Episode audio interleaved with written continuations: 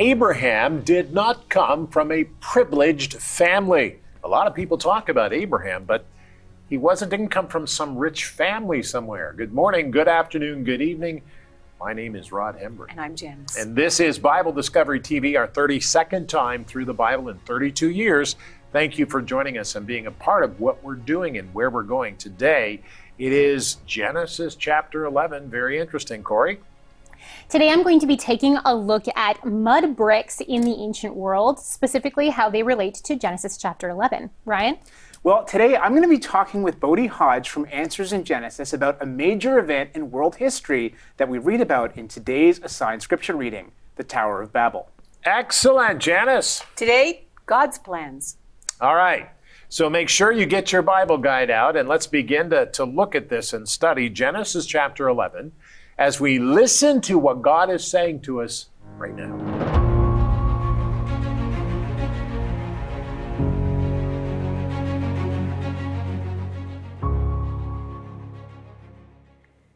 Genesis 11, verses 27 through 32.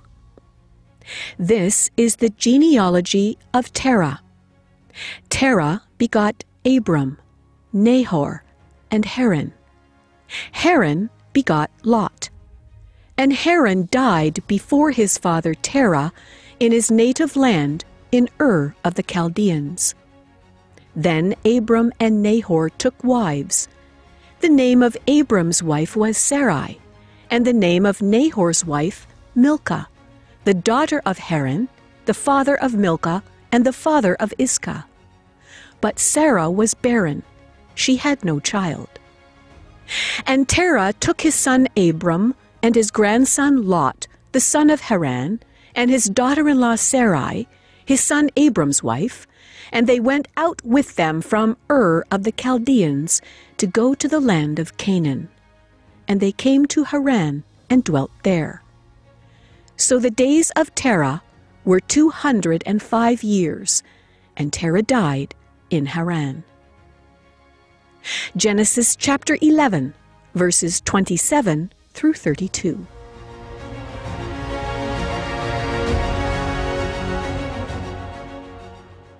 Genesis 10 to 13. That's our reading today as we continue on going through the Bible for the 32nd time. It's the 32nd year that we have history of reading the Bible and we're reading it again. You know, many people know about the biblical man named Abraham. Even if they don't know much about him, it's common to know that he is important to at least three major religions in the world Judaism, Christianity, and of course, Islam. Now, in the narrative of the Bible, Abraham is a key figure whose name changed from Abram to Abraham. Abram is a name that simply means father. Abraham means father is exalted. A large portion of the book of Genesis covers his story. And today's reading introduces us to Terah, Abraham's father. Their predecessors came and lived in Ur of Chaldees. Now, Abraham's journey brings him from Ur to the land of Canaan, which is promised to him from God. Now, interestingly, Abraham is the first man in the Bible who's actually referred to and called God's friend. The Lord confides in Abraham what fate awaits Sodom and Gomorrah. And the pair have several fascinating interactions. Now, the relationship between God and Abraham allow us to see God's plan of salvation begin to unfold and gives us insight into how God operates and actually who God is. This is fascinating as we begin to, that's one of my favorite words, by the way, as we begin to understand it and, uh, and look at it. And let me tell you, if you don't have your Bible guide, why not? I'll send you one. Write to us and call. Our address is on the screen and our phone numbers will come up as well. But another way to do this is go to BibleDiscoveryTV.com, BibleDiscoveryTV.com. I think it's important to remember that because when you click on the page there, it takes you to a donate page and then takes you to a page you can download the Bible guide. uh, just as you need it because God, or, or we put together all of that for you.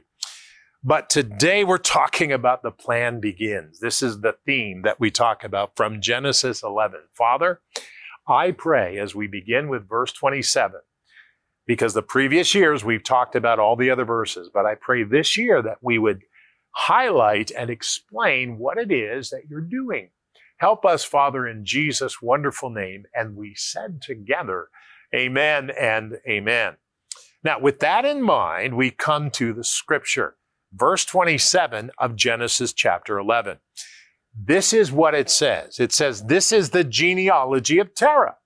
Terah begot Abram, Nahor, and Haran.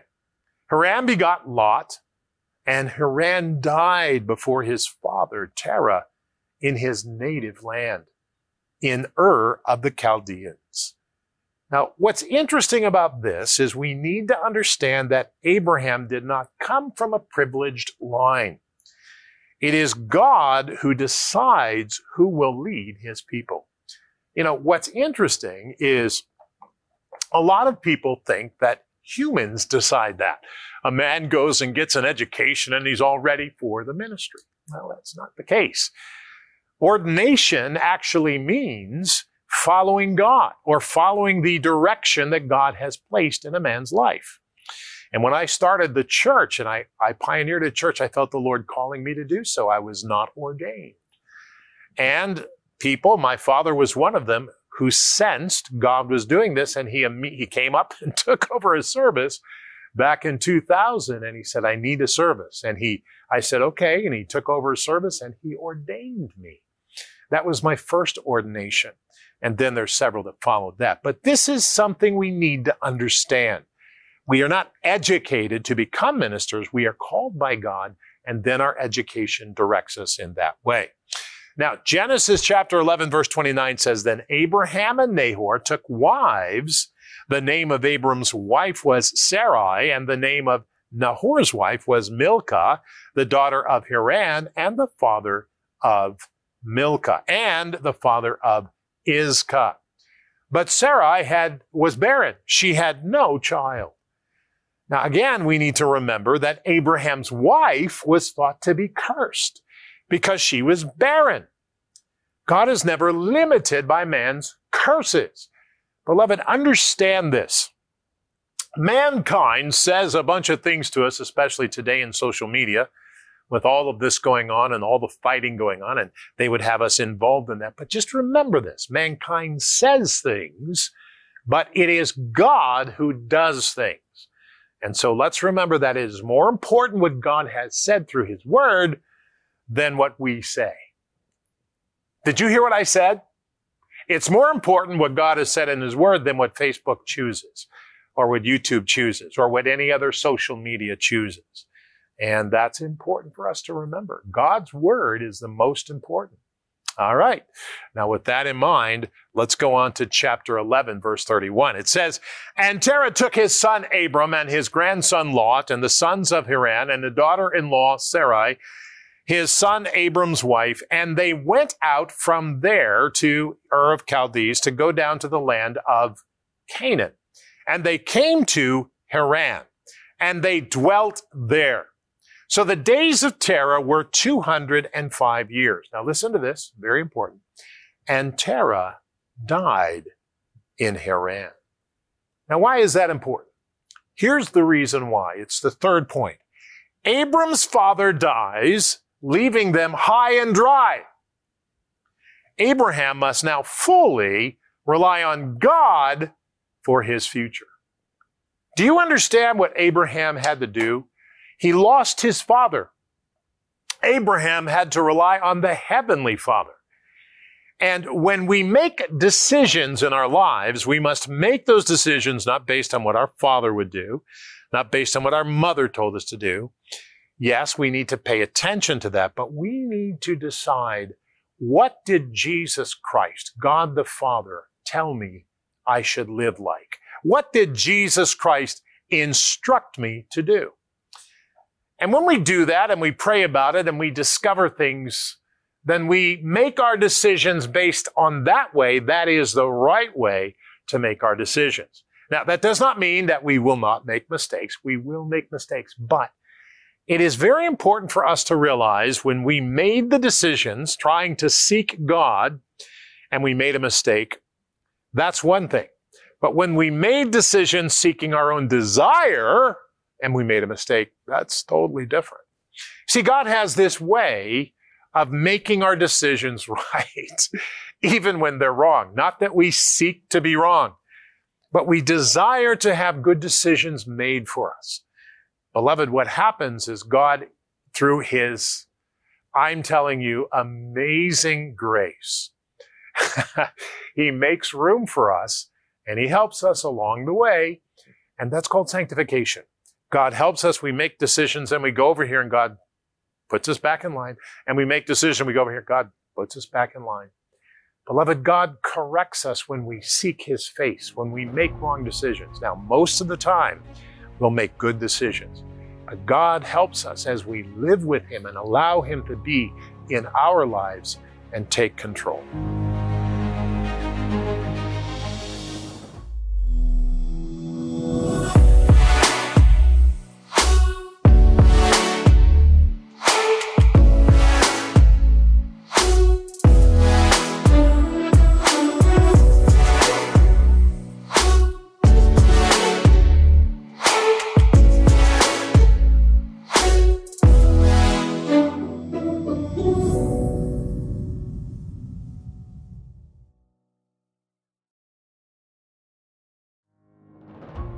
Well, it's time now to carry on with our Bible study. And as I mentioned on yesterday's program, during our reading through Genesis this year, I decided to share with you all some recent interviews I conducted with our good friends at Answers in Genesis.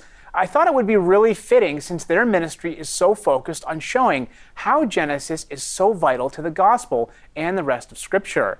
And if you watched yesterday's program, you'll recall that I shared part of my interview with Answers in Genesis speaker, writer, and researcher Bodie Hodge. And in that clip, he talked to us a little bit about the evidence for the global flood of Noah.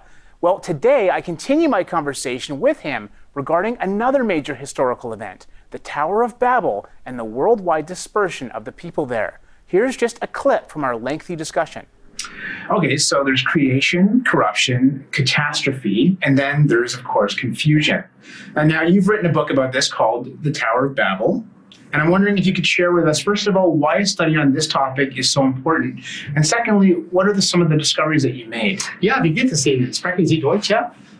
Oh wait, yeah, that's that's Tower of Babel stuff right there, isn't it? Sorry, threw some German out there. but uh, yeah, the Tower of Babel is significant for a multitude of reasons. First off, when we look around the world, we see a multitude of languages, and those languages continue to change. And so, you know, it really does explain that just just that simple. From a secular viewpoint, if we evolved out of Africa from some lower ape-like creature, why don't we have you know a language that's based on this grunting and, and that sort of thing? And yet, we see languages all around the world that are intriguing. Uh, some read top-down, right right, left. Some are pictorial, some are tonal, uh, some using uh, alphabet and that sort of thing. So I mean, it's brilliant when you actually look at the grammar and structure of different languages. But the Tower of Babel is significant for a host of reasons. One of the big reasons is it helps explain the issue of why people look little different in different parts of the world. We're in a culture where people, you know, they bring up racism all the time. And I, you know, one of the, my first responses to that is I'm all for the human race. You see, all of a sudden now people have to step back. Oh, yeah, there is a human race. You see, when they want to break it down further than that, all of a sudden that becomes a racist view because they're wanting to subdivide the humans into different groups. Now, in a secular worldview, you, you go back to people like Darwin and even some of his precursors, they separated people into a multitude of races. You see, the term race shifted meaning. If you go back, you know, 100 years before Darwin and somebody said, What race are you? Oh, I'm the Irish race or I'm the German race or the English race or you know the Chinese race or the Japanese race or whatever it might be. That term race shifted at about the time of Darwin. They shifted it into a multitude of races, but typically most of the time they settled on four races. They had the Caucasian, they had the Mongoloid, uh, they had the Negroid, and they had the Australoid. And those are evolutionary races. So that term shifted, and that's the way people think now. A lot of times in our government forms, they say, What race are you? You know, you click Caucasian. That's actually one of the four evolutionary races. So you can see how that has permeated our culture. It's even in government forms. Kids are taught it nowadays. And that racist viewpoint has separated mankind. There are people who teach some people are more evolved, some people are less evolved uh, because of the so called race issue. But when you start with the Bible, you get back, we're, we're all related. We're all one race. We're the human race or Adam's race. We all go back to Adam and Eve, which means we're all related. We're all equally made in the image of God. We're all equally sinners, all in need of Jesus Christ, no matter what we look like. So you have two entirely different views of looking at different people groups as a result of what ultimately occurred at the Tower of Babel and as sin has affected that. For the sake of time, I had to stop the interview there, but if you'd like to hear our full conversation, that it is available on this DVD set called A World by Design, the Niagara Conference. Also on this set is interviews with other Answers in Genesis scientists and speakers, such as Calvin Smith, Patricia Engler, and molecular geneticist Dr. Georgia Purdom, not to mention my good friend and evangelist, Pastor Corey McKenna, from, of course, the Cross Current Ministry. And over the next couple of weeks, I'll be sharing with you clips of some of those interviews as well. And believe you me, they answer very, very important questions relating to science and the Bible that are sure to help you witness to unbelievers. Oh, and before I forget, please don't get this set confused with my older set of interviews, which is called A World by Design, the Muskoka Conference. These sets of interviews were from two totally different creation conferences, so make sure you get both. More interviews to follow tomorrow, but in the meantime, make sure to check out the Answers in Genesis website at answersingenesis.org. There you'll find incredible content and resources. You know, Corey McKenna is a great guy. He really is. He is. He's been here a number of times. And he is something else. I'll tell you, Corey McKenna Creation, or uh, or he the Cross Current Cross Current Ministries. Yeah, there's a lot of C's there. um, he really is somebody who really has his finger on what God is doing, and he's excellent. Mm. Very, very, and he's got a good name. he does. Absolutely. he does have a good name. Corey. okay, speaking of Corey's. Okay, um, today you and I are going to be taking a look at uh, mud bricks. We're going to be looking at how ancient people built specifically in the area of Mesopotamia, because this is where, uh, you know, in the place of Babylon, uh, where the people decided to gather together and build the Tower of Babylon. And the Bible specifically tells us that they dis- decided to use baked mud bricks. Uh, so let's just jump into some of this ancient technology and we'll talk about it afterwards.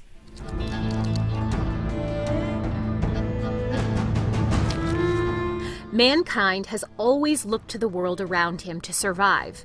Building materials are no different.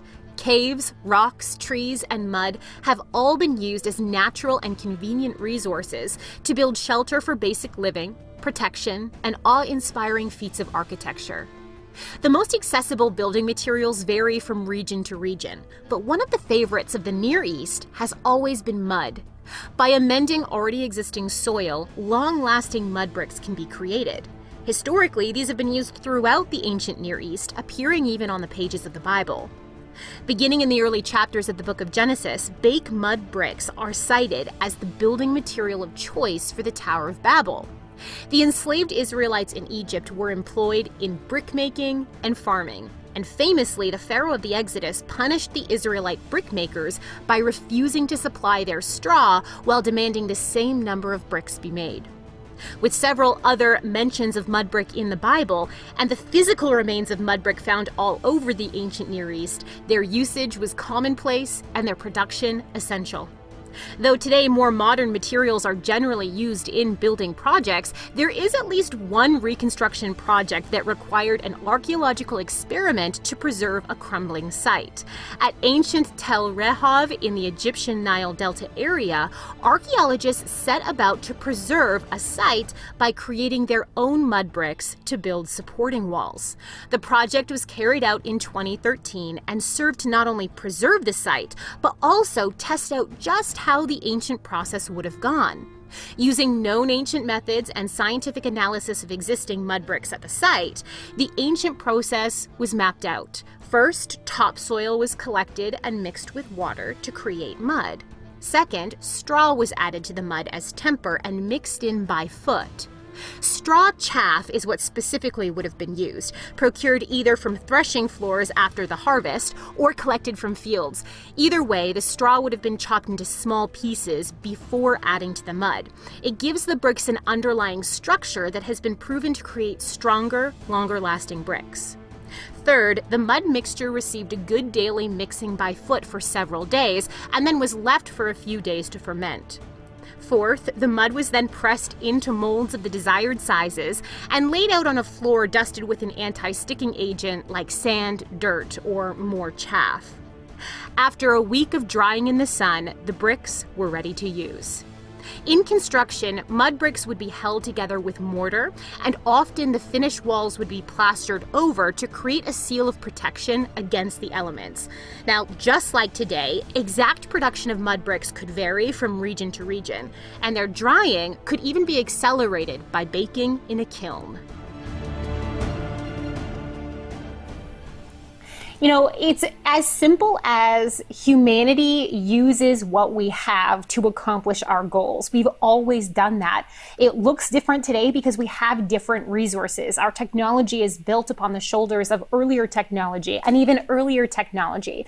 So here in Genesis chapter 11, uh, you know, ancient man is using the resources that they have. When you look specifically at Mesopotamia, at where Babylon was and later Babylonia was, uh, that area is not rich in resources like trees or even stone, the way Israel is very um, abundant in stone. Uh, but what they do have a lot of is mud. So they were using what they had available to them quite, you know, ingeniously to create the structures that they needed to create. And we see this all over the ancient world is mankind just using the tools that they have available to them to make their lives better. Uh, so this is mud bricks are one of the examples of that. And of course, they are going to come into play later on uh, in the scriptures this month as well. We're very. This is all very interesting stuff. I'll tell you, Genesis is awesome, and I just want to briefly thank the partners for staying with this ministry and faithfully supporting. Um, every single time, every month, we have support from our partners, and we want to thank you, and we want to praise God for you, people who've decided that they have to support a ministry that teaches God's word, and they do. So we thank you for that. We don't push heavy on finances and all of that, but I think it's very important that we thank you and you understand exactly what uh, what God is doing around the world and what's happening. So thank you so much for that. We really appreciate it. Janice? Well, today I titled my segment God's Plans because as we're going through, especially in Genesis and as we go through the Old Testament, we're going to see a lot of genealogies written, a lot of names that are really hard for us in the English language to pronounce. And probably I'm not doing such a great job on them as I'm reading God's word for the program. But as we're going through this, it struck me again, it reminded me again that each of us is known by God. He knows who we are. He knows where we've come from. He knows our families. And even though things are written down, even though some may think certain thoughts about you or me, it's God's plans that are important. And when I look in this genealogy of Terah's descendants, and Terah is, is um, Abraham's father, and we begin to read through here, we get to verse 30, and it talks about Abraham's wife, Sarah. And there's one verse that says, But Sarah was barren she had no child. And when this was recorded, that was absolutely true. But God's plans for Sarah and Abraham were very, very different, weren't they? And as we get reading through, you'll see what I mean if this is your first time going through the Bible with us. So in Sarah's case, she's mentioned here in the scripture as being barren, but God knew the plans that he had for Sarah and Abraham. And it's God's plan that stands firm in our lives. He has designed us. There is a plan and a purpose for me. There's a plan and a purpose for you. And when we align our lives with God, when we're reconciled through Him, and what I mean is giving our life to Jesus Christ, who came as a baby. We just celebrated a birthday in honor of Him, celebrating the, His birth. He came to live and give Himself in death on a cross to forgive us of our sins. There's a great psalm Psalm 139. And actually, I've got it earmarked in my Bible right now because there's a section of it. If you're sitting there today thinking, I don't know what God's plan is for me, I'm a loser, I can't do anything right, I was an accident, or whatever it is that the enemy is whispering in your ear, let me read this to you from Psalm, part of Psalm 139. And if you have a Bible, Turn to Psalm 139. I'm starting at verse 13. For you, and he's talking to God, for you, God, formed my inward parts. You covered me in my mother's womb. I will praise you, for I'm fearfully and wonderfully made. Marvelous are your works, and that my soul knows very well. My frame was not hidden from you when I was made in secret and skillfully wrought in the lowest parts of the earth. Your eyes, God, saw my substance being yet unformed, and in your book they all were written, the days fashioned for me, when as yet there were none of them. Know today you are not forgotten by God. You are very important. You have a purpose in Him. Get your life aligned with God. Follow after the Lord Jesus. Stay with us as we read through the Bible and learn together the promises in God's Word. Sarah was listed as barren in verse 30 of the chapter of Genesis that we're looking in. But as we go through the pages of the Bible and we read what God's plan was for Sarah and Abraham, that certainly wasn't her destiny to be fulfilled. Yeah, that's absolutely true. Very, very good. I'm just reading it. And I listen to this in verse 16 of Psalm 139. You read it just a moment ago. The days fashioned for me. The, these were written in your book. Uh, and, and that's very important.